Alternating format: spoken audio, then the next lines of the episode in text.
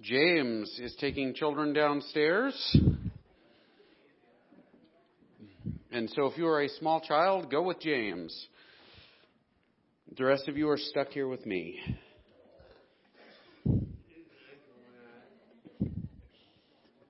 That means you too. this, uh, let's uh, pray in preparation for the, the message this morning. Heavenly Father, I pray that you be with us this morning. Um, be with me as I as I prepare the message. Help me to um, help me to share the gospel effectively. Help me to um, to to speak the truth in love. Help me to um, accurately reflect what your Spirit is saying through the Scriptures, through your Word. Um, I pray for your grace uh, on me that I'd be able to do so beyond what what my ability is, Lord. And I, I pray for the folks who are here that they would hear from you, that they would know you more by hearing your word this morning, that they would hear the gospel, um, that they would know grace, and that they would come to know Christ. In Jesus' name, amen. Oh, weird. All right, well, I'm going to restart that. um, I I go through these weird um, phases where I'll I'll binge watch things you know, where I'll, I'll anytime I take a break, you know, I'll stop and I'll watch. I, a few months ago, I watched boxing for months or for weeks, where I just, for some reason, I got it in my head like I was interested in, in watching boxing, and so I'd watch highlights of old boxing matches on YouTube. And and uh, here recently, in the gap um, between sections of my day, I have been I've been watching um, Kitchen Nightmares. Has anybody but not like whole episodes. I don't want to watch whole episodes because I don't want to see people get better. Like I, I watched that beginning eight minutes of the show where Gordon Ramsay, who is a horrible, horrible man, um, walks into a restaurant, sits down, and then proceeds to destroy everything that's put in front of him. Do you, you know what I'm talking about? Is anybody else? I, I'm surely not the only person who's watched this. Like I, just me. Um, but but the, the basic premise is the guy goes to restaurants that are dying and failing, and he he tries to fix them in about 48 hours. And and the cool thing about this show is that as he's trying to fix them in 48 hours, I'm usually checking online to see if they succeeded or not, because there are websites that'll tell you that this place is closed, and almost all of them are closed because, as it turns out, like if you can't run a restaurant, 48 hours ain't gonna fix it. Um, the thing that strikes me, and the reason I'm sharing this this morning, um, is that 90% of the time, the people who are running the restaurants have forgotten the purpose that they're doing it for. Um, they have forgotten like some of the basic premise things that go into running a restaurant. Like, for example, you have to serve your customers. And if you don't manage to serve your customers, they will leave. Right? Um, you have to provide food that isn't unbelievably terrible. And if you do so, like people will eat at your restaurant, and most of these places, their food is inedible, right? And it comes out of dirty kitchens from people who are like drunk while they're working or whatever. I mean, like it is, and then Gordon yells at people and they cry, and eventually everything gets better until he leaves, and then they go out of business. Um, I'm starting with this um, this section of Peter's letter. Um, well, is is about pastors. Okay, so this is the day I'm going to talk about pastors. um, but as I talk about pastors, understand, um, first off, I would pay anything to have somebody follow me around and yell at me about what I'm doing wrong. Um, and I know there's plenty of volunteers in the room. Um, but here's the tricky part is that churches do not exist as customer service organizations, right? We are the anti-restaurant, right? Our, our job is not to make you happy. Our job is not to make you comfortable. Our job is not to make you um, feel wonderful about yourself. I'm sorry. Like, it's just not what we're here for. The church exists so you can know Jesus. The church exists so that at the end of your life, you will stand before God innocent, pure, and holy and acceptable to Him instead of being dismissed from His presence. The church exists to glorify God above all else. And God is most glorified when He shows mercy to folks who are sinful. Everybody with me? Anybody ready to storm out? this is the worst creme brulee I've ever had. Um, And, and a lot of times we get, because of our culture, we get stuck into this mindset, and pastors are the worst for it, right? Because our job is to worry about budgets, our job is to worry about attendance, our job is to worry, worry about who is upset and who isn't, our job is to, is to do this stuff, like we do this, like, and we are in this position, and it's easy for us to forget this. Um, the church is all about Jesus Christ, who came and bore the weight of our sins on himself, was, was nailed to the cross, was punished in our place. And then, like, like, so when God looked at Jesus on the cross, he saw our sin, and when he looks at us, he sees Christ's righteousness. And our job in life is to pursue holiness. And the church exists to help you pursue holiness. To p- pursue Christ likeness. This is what we exist for. In the process, we, we help people, right? Because that's part of being holy is caring for people. In the process, we pursue justice for the folks around us. Because our job as the church is to be Christ, and Christ protected the innocent and the helpless. Our job is to feed folks who can't like take care of themselves. Our job is to is to like flavor the world with the salt, right? That comes with the gospel. Like this is us. But we're not a restaurant. Right? We are not um, we are not we don't exist to make you happy. Um, there are ministries that do that, but they're not really churches. Does that make sense? Um, in this letter so far, Peter is writing this short little letter. He's writing to a group of folks all over Asia Minor, which is sort of in Mesopotamia and all that.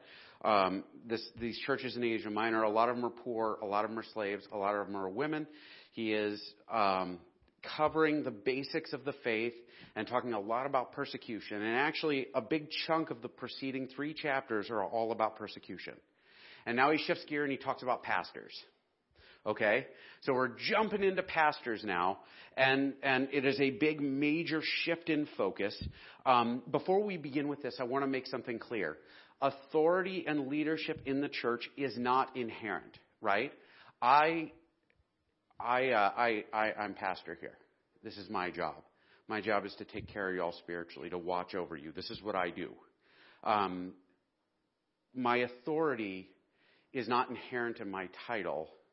My authority only comes as long as I'm standing in Jesus' spot. If I get up here and I tell you that God told you all to give 90% of your income until we have enough for me to own a mansion, I would be stepping outside of God's authority and speaking on my own behalf. Right? and then I would be basically dissolving any authority or any like like leadership I have. Like that would be the anti-biblical leadership.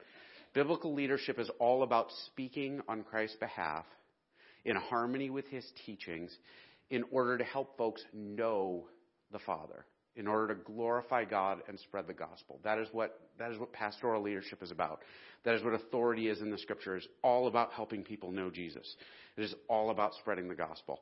And so anytime you sort of shift away from that, there's a problem. And that's a huge deal because this is one of those texts that has historically been abused in order to like force leadership in a way that's not real. Um, I've encountered folks who will say, the pastor is the man of God, and if you say one bad thing about him or criticize him or doubt him in any way, you're offending God's anointed. Nope.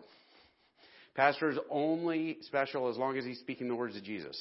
The moment he stops, guess what? He's done. He's standing on his own. Sometimes I'll have um, my wonderful, beautiful little daughter give directions to her brother. And she does that very faithfully and zealously.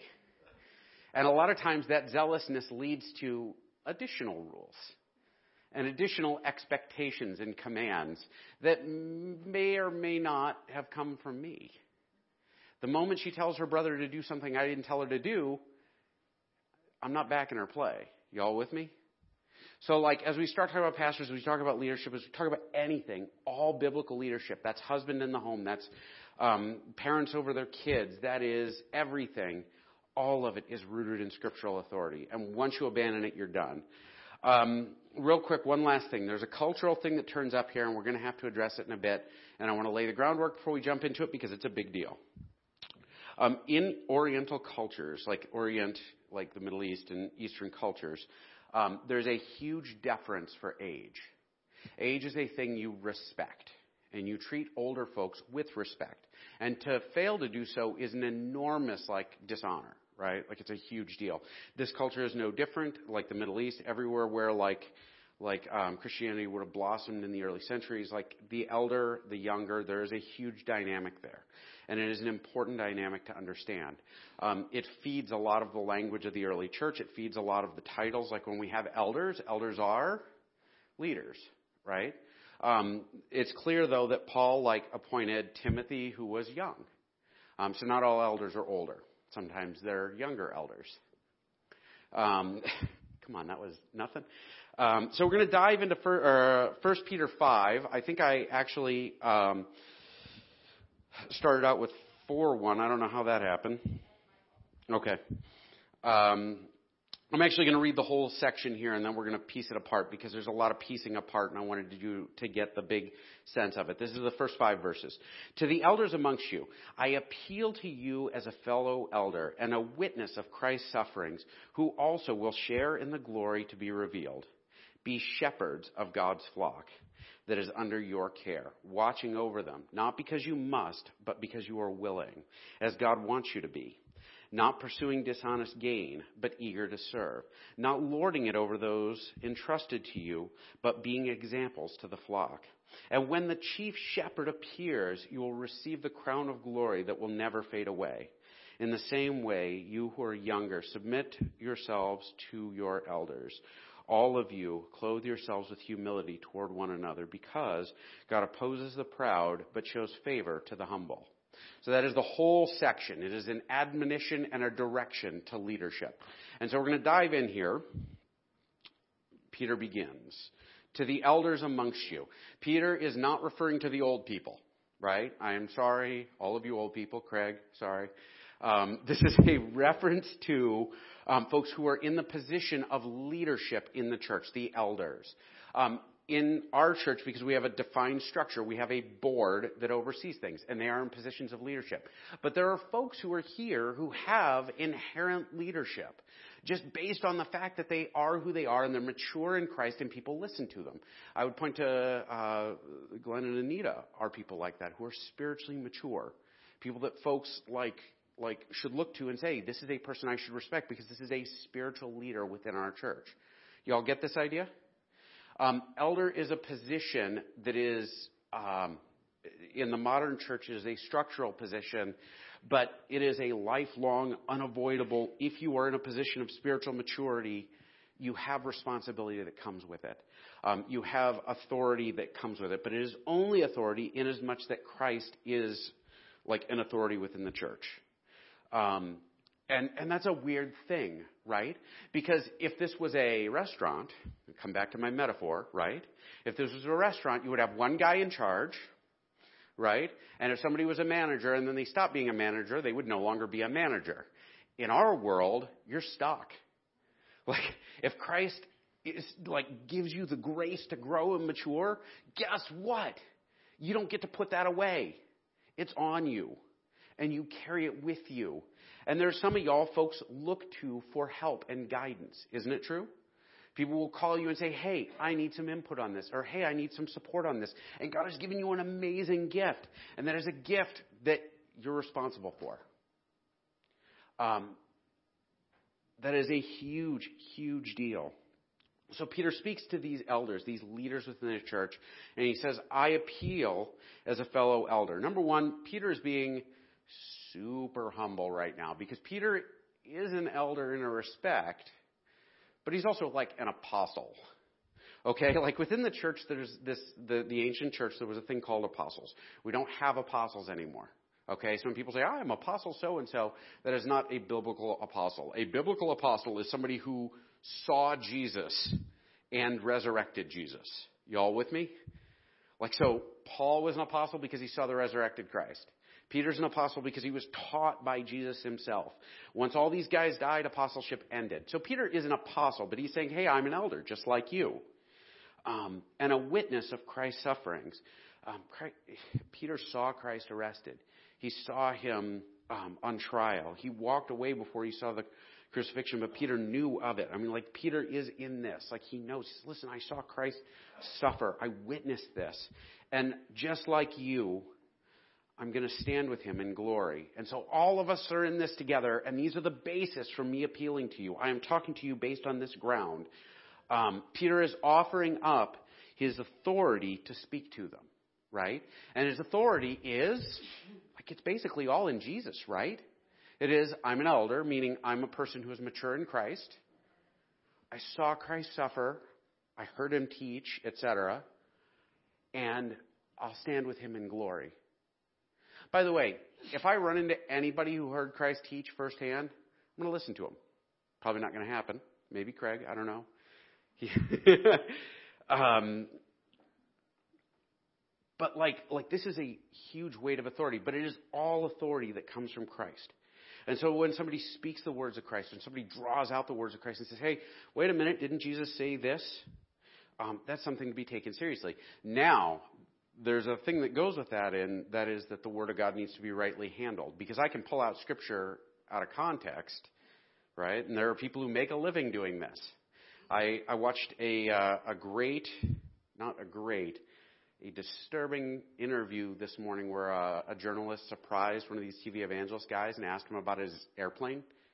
And he called her a demon and misquoted scripture a little and like basically said, well, God gave it to me and I don't have to blah, blah, blah. Um, that's not a guy speaking in Christ's authority. That's a guy who's getting rich and abusing the body of Christ and he'll face Jesus for that. And that's going to be a really unpleasant day for him and we all hope he repents. So, verse 2, be shepherds over God's flock that is under your care, watching over them. This is the most important line in the sermon. If you're going to hear a catchphrase for the whole message, shepherds. Pastors are shepherds. This is our job. And this is, um, there are a lot of translations and a lot of handlings that will say under shepherd. Um, because pastors, our job is, is to take care of the flock. This is what our job is. Our job is to make sure that you are fed. Our job is to make sure that you grow. Our job is to make sure you mature. Our job is to make sure that you are safe from sin and from Satan and from the wiles of the world and your own temptations and everything else. Our job is to draw you to Christ and to protect you on Christ's behalf. That's why under shepherd is an important distinction there because pastors' jobs is to speak on behalf of Christ as his representative. Now, if I were to go, and nobody has sheep. I can't even do that, right? If I, but the, the Durgas have goats. If I were to go to the Durgas house and watch their goats for a week or two, I could not handle the goats any way I pleased, right? Because they are not mine. If I were to go to the Durgas and watch cows, first off, they would have to be really desperate. Um, secondly, um, they're not my cows. If they come home and find that I've turned steak out of 80% of their cows, guess what? I'm in trouble. No matter how delicious the steak I cook is. Right? And actually, there's a line in Ezekiel, or a chapter in Ezekiel, where God is calling out the leaders of Israel. And he's saying, listen, you guys are supposed to be shepherds over my flock, but you're getting rich off them and they're starving. Take care of my people because I'm going to judge you ten times worse because of that. And I believe pastors have an awful position to stand in because we are responsible. It is super easy to say easy things. It's super easy to, to say nice things. I could, I could, it would be very easy to get up and do Joel Osteen. Right? Actually, even standing up, I'm going to confess something. I'm standing up here and saying, we're not a restaurant. I'm not here to make you happy. That made me really uncomfortable. Like, sorry. My job is actually to step on your toes. And I'm going to try harder. um, watch over them. So your job is to take care of them. Your job is to keep an eye on them. Your job is to keep them safe and to mature them and to grow them. Your job is to, is to, is to walk with them, is to teach them, is to show them how to grow in Christ. That is it. By the way, if you are showing up here on Sunday mornings, this is the other end of this, because this is a two-edged sword, right? Here's the other edge of the sword. Our job is to help you grow. We are boot camp for believers. We are training ground for you to grow Christ like. If you are showing up because you like my sermons, I can't blame you. Um, then you're missing the point. The sermons here are supposed to help you repent and know Christ. They're supposed to help you grow spiritually. If I'm failing at that, tell me, because I'll do better.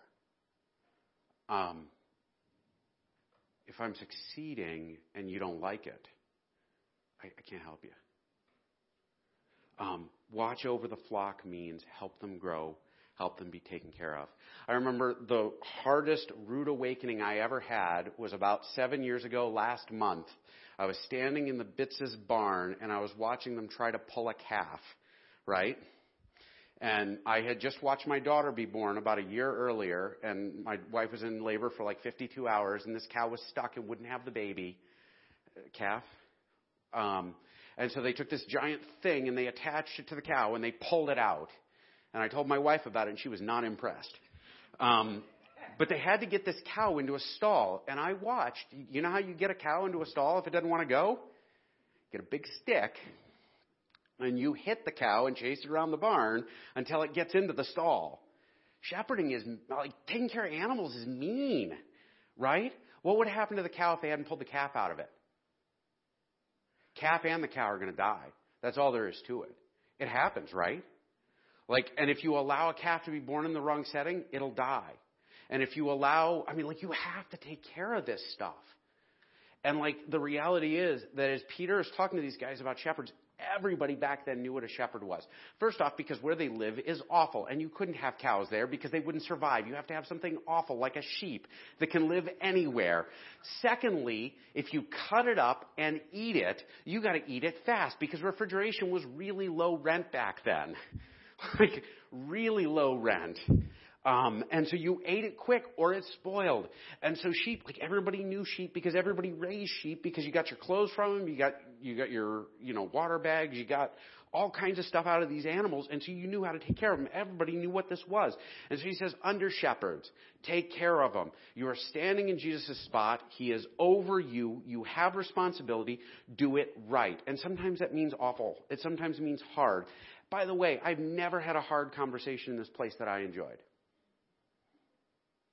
I've never, like, I've been in ministry for 20 plus years. I have had conversations I've sat down and hated doing, and I hated doing them. I want to hold people's hands and make them happy. I don't like doing it. But, like, this is the job. Like, shepherd means, means shepherd. It means the good and the bad. It means celebrate and laugh. It means fellowship. It means living together. It means spending time together. It means all of this stuff. It also means hard stuff. Now, he says, take care of the sheep. And he gives three things. And it's always this and that, right? Not because you must, but because you are willing. I have talked to pastors who are done being pastors but won't quit because they don't want to get a real job. Nobody's going to laugh at the real job thing, really. I mean, that's like, um, the reality is, when I take care of um, people because I want to take care of them because I love them. Like I'm going to take better care of them than when I do it because I have to, right? Um, if I pray for y'all, I'm going to actually pray for y'all because I want to. Whereas if I have to, I probably ain't going to do it. Um, this is a hard thing for pastors. It's a hard thing for leaders in general. By the way, there's a cool little caveat here. Husbands, pay attention. This is y'all, right? Y'all. That's right. Husbands. Um, when Peter or when Paul talks about elders, and he says, "Listen, if you're looking for an elder, one of the things you need to check out is how a husband is with his family." Because if he isn't right before his family, he's not taking care of his first pastoral responsibility, and he can't be an elder. Husbands, your job is to stand in this spot for your family. So you raise your kids, you teach them who Jesus is, you love your wife, you serve her, you do it because you're willing, not because you must. Isn't that a hard thing? Some days you're going to do it because you gotta. There are days I get up and I come in here and I do it because I gotta. They ain't most of them. I really like y'all. Uh, most of you. No, I'm kidding. I like all y'all. Um, not pursuing dishonest gain, but eager to serve. Um, I am often very critical of pastors who jump into churches to work there just long enough to get a better job. I mean, it just is what it is. Like, church is not a career, it is a calling. I work here because it's where God put me. Like, this is it. I don't really have a choice. Um, that's all right. I like it here. Um, but like this text here, what it's saying is you're here not for gain, but to serve. Not because you want lots of money, not because you want to be respected, not because you want this, not because you want that, but because you want to serve. This is the calling on pastors. By the way, husbands, right? Not for dishonest gain. No, I didn't. I looked over there. Stop calling me out, jerk. Um, quiet, Jorge. Um, not pursuing dishonest gain, but eager to serve. And it's oftentimes the case that husbands want things for their role as husband. In reality, your job is to serve. Elders, we are elders not for respect. Teachers, we are teachers not because we get something out of it. And I know y'all know that. Anybody who's been a Sunday school teacher for any length of time knows you don't get anything out of it. you get blessing from the Lord and you get the opportunity to serve and help people grow. But that is a talent God has given you and you are responsible for what happens with it. Not pursuing dishonest gain, but eager to serve, not lording it over those entrusted to you, but being examples to the flock. Um, wow. This is a hard one. This is right out of the mouth of Jesus, right? Jesus, when the apostles were arguing and they're saying to each other, Hey, I'm the greatest in heaven. Nope, I'm the greatest in heaven. Nope, you just wait until we get to heaven and everybody's going to see how awesome I am. My apostling is ten times better than your apostling. And Jesus turns around and says, What is wrong with you people? This is how the Gentiles deal with each other. They compete for recognition. They lord their power over each other. They push around people that follow them. Your job is to serve. And the greatest in the kingdom of heaven will be he who serves. He was the least. Um, and actually, that is a theme that runs through all three of these, isn't it? You serve because you're willing, because you're the least. When I'm around people, I, I actually, you know what? I uh, when I was in Israel, I got to the guy who was leading our group was um, Jim Lyon. He's the head of the Church of God, and like I've heard people talk about this guy for years. I own several of his books, and like I, I got to eat lunch and dinner with him a bunch of times. It's actually because one of my friends was there and he's like, man, I really look up to that guy. I hope I get to just talk to him and sit down with him. And I, I sat down and ate probably 20 meals with him. And the other guy was like, I hate you. I can't believe that. You don't even know who the guy was before you got here. And I, and I didn't. I, um, but talking to this guy, I kind of wanted to carry his luggage. You know what I mean? You meet somebody like if I meet the Queen of England, I'm probably going to want to like, like, hey, let me bring out the best silverware. It's also our regular silverware. Um, but there's this attitude that, like spiritual leaders, you want to be great in the kingdom of God. You want to be God's man in the spot. You want to be God's woman in the spot. You want to be the person that God entrusts to lead or take care of or to speak with authority. Your first job your first job is to take the lowest position possible and serve the people around you and love them as much as possible and care for them as much as possible and humble yourself and over and over and over again. Not because you want to be a leader, but because you want to be like Christ. Not because you want recognition and authority, but because you want to be like Christ. When I decided to become a minister, I'm not blowing my own horn, this is the truth. When I decided to become a minister, I had been a Christian for about eight minutes, and I had no idea what I was talking about, but I backed up and I looked at my entire life and I said, I don't want to do anything except serve Jesus. I don't care what it is, I'm going to do that for the rest of my life. Win, lose, or draw, I stuck by that on and off. Um, I'm going to tell you, like, this is what it means to serve Christ right. If you want to serve people because it means you're right, if you want to serve people because it makes you look good, if you want to serve people because you're better than everyone else, you are out of line. And this is the truth for all scriptural authority. This is the truth for all biblical leadership. You want to be in charge, you want to be the big man, you got to be the least. And you got to love and you got to serve. Husbands, that is you. Board members, that is you. Spiritually mature guys in the room, that is you.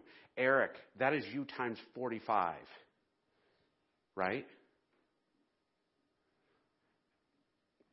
I say this, and I say this honestly, and I say it with a great deal of nervousness and trepidation. You see me fail in this, call me out. One on one, face to face, on the side. Don't raise your hand. Don't point, but have a conversation with me because I want this. If you are a husband in this room, I will do this for you. If you don't like it, this isn't a restaurant. You can't have it your way here. Thank you. I just made that up. I'm going to copyright it later. and when the chief shepherd appears, by the way, that under shepherd means there is a chief shepherd, right? When the chief shepherd appears, you will receive your crown of glory that will never fade away. Meaning, you are caring for the flock, and when that, when the boss comes back to check on his calves, on his sheep, on his people, on y'all, that's where the reward comes. The reward doesn't come in wealth. Honestly, being a minister is hard. I know we joke about it and everything else, and my job's pretty easy, but most ministers I know, it's a hard job. Um, there's a crown of glory that comes with it. And the crown of glory is not a literal crown. It is standing next to Christ as Christ is glorified by showing mercy to people who just don't deserve it. That is all of us, right? God is most glorified when He forgives and when He shows mercy. Everybody still awake? Mostly? We made the coffee extra strong this morning. In the same way, this is uh, 4 and 5, uh, or 4. Uh, in the same way, you who are younger, submit yourself to your elders all of you. Clothe yourself with humility toward one another because God opposes the proud but shows favor to the humble. Now watch this. In the same way, you who are younger, submit yourself to the elders. This is, there are two ways to read this. Either if you are young, like my children, submit to older people. I don't think it's a good read. I think the right read on this is if you are in a church, if you are in the body, this is not a restaurant. If I go to a restaurant and they bring me the wrong meal, and they say, We decided this is what you needed, not what you wanted, guess what I'm going to do? I'm going to eat half of it, complain, and leave without paying. in the church, in the body of Christ, our job isn't to show up and consume. Our job is to show up and be in community. Our job is to show up and be accountable to each other. Our job is to show up and serve each other. If there are folks in leadership, don't bite them. Sheep are nasty little animals. They bite. I've heard llamas bite too. Um, they bite. I, I heard a story from uh, Larry once about a cow that he found laying in a hole. And I guess if cows lay down in holes long enough, it'll kill them. Is that about right? And they develop like this huge pile of like fluid in their belly. I don't know anything about cows. Call me out if I'm wrong right now. Larry was with Rebecca, and he said, Run away, Rebecca. And he ran up and he stabbed the cow in the belly to relieve the pressure. And he got it up, and the cow was so angry. I think it took him. It, it knocked him flat, right? But he saved the cow's life. Church world is hard. I do not know a single pastor who has not had this happen. People bite. Don't bite. If you don't like what I'm doing, please talk to me. I try to be the most humble person in the room. I'm not good at it, but I try. If you're angry at me, come and talk to me. Don't bite me. Don't bite the other. Y'all missed that. Don't bite the other leaders. Terry works hard, and Terry's very conscious of what he does. Don't bite Terry. Um, Mr. Baumiller back there, don't bite him. There are folks in this place whose job it is to be mature, to stand in Christ's place. And as long as they are standing in Christ's place and speaking in harmony with Christ, don't bite them. Because you ain't biting me, right? If I'm wrong, call me out and I'll step back in line with Christ. If I'm right and you bite me, you ain't biting me all of you clothe yourselves in humility toward one another. Now, watch this. This is the most important line in this explanation. Be humble when you deal with each other. If I'm arrogant when I talk to you guys, I'm going to chafe like crazy and y'all are going to hate me. Some of y'all hate me already. Um, if y'all are humble in dealing with me and I'm wrong, pull me aside and have a conversation. That's humble. Um, humility is so hard. But humility is what makes the church work. What makes the body of Christ coincide and coalesce and stick together because otherwise we come apart. Humility is what makes it possible for us to feed people who can't feed themselves. Humility is what makes it possible to wash the feet of folks who are here to be, you know, who are here who don't know Christ. Humility is what makes it possible for us to sit down with folks who are in sin and just say, hey, come on, let's figure out how to be right with Jesus again. Humility is hard. Humility is what's required to confess, and it is the most miserable thing in the world if you don't have it. It's the fastest way to learn humility. God opposes the proud but shows favor to the humble. What does that mean? It means God is on your team if you are humble. If you are acting in pride, if you're acting in your own authority, if you're acting as I am lording over all of you, God is not on your team. So how do we grow with this? Um, this is two weeks, third week we've done grow. Um, grow is our acronym. This is going to be a part of everything. If you have not heard it yet, pay attention. This is big. Okay. Um, in order to grow spiritually, there are four components, four central areas, um, and I've acronymed them to grow, patent pending.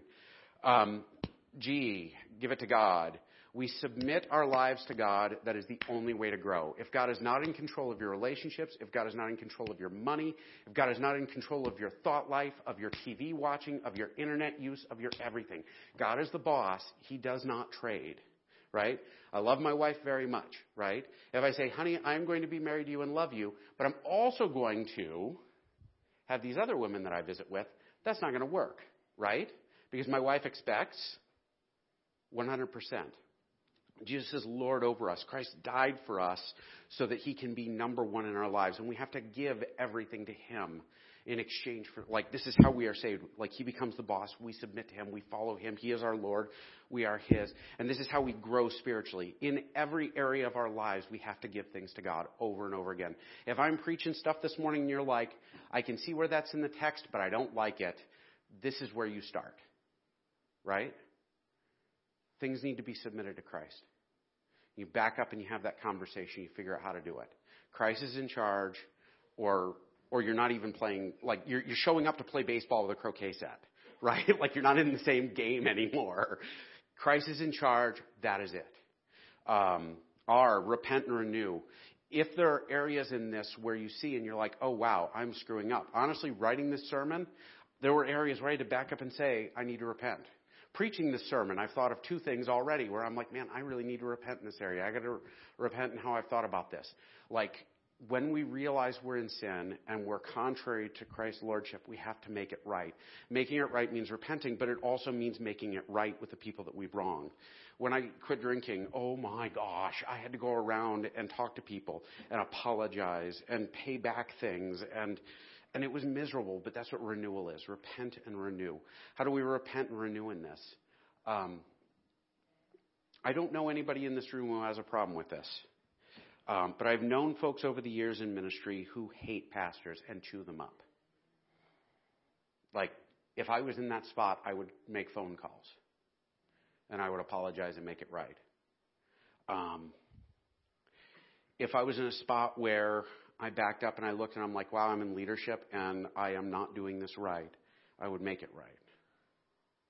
Own it means study it. There's six texts in this passage. Read them, pray about them. If this is stuff in this that makes it like uncomfortable for you, if you've been showing up here to be served instead of to serve, back up, figure it out, pray about it, study it. If you need things to read, I'll give you stuff to read. I got plenty. Um, own it, make it a part of your heart and your mind. And then finally, like, how do we work this into our life? Um, this is mostly about me, right? Unless you're a leader or a husband. Um, make it right. Like, own it. Apply it. If you are trash talking some of the elders in the church, knock it off. If you are openly warring with people in authority in your life, knock it off. If you are needing to change your behaviors, if you're me, it means being more humble. It means serving. It means loving. It means all of this stuff. And that's something I got to renew every day because I don't want to do it all the time. Um, you're going to hear grow over and over again, right? Um, that is that is it, guys. My challenge for you this week um, is to look at this. Um, are you leading your families? If you are a leader in this setting, are you acting like a mature spiritual person whose job it is to shepherd a flock? Like if God has gifted you with spiritual wisdom, if God has gifted you in ways, are you using that to care for the flock? Like, are you feeding the sheep? Um, and if you're not, figure out how to fix it, make it right. Um, we'll close in prayer and I'll let you all go. I know it's hot and I know I'm like way long. Is he ever going to finish? Oh, and it's a communion Sunday. Oh no. Uh, Heavenly Father, I pray as the guys come forward to take communion that you would forgive me for being long winded.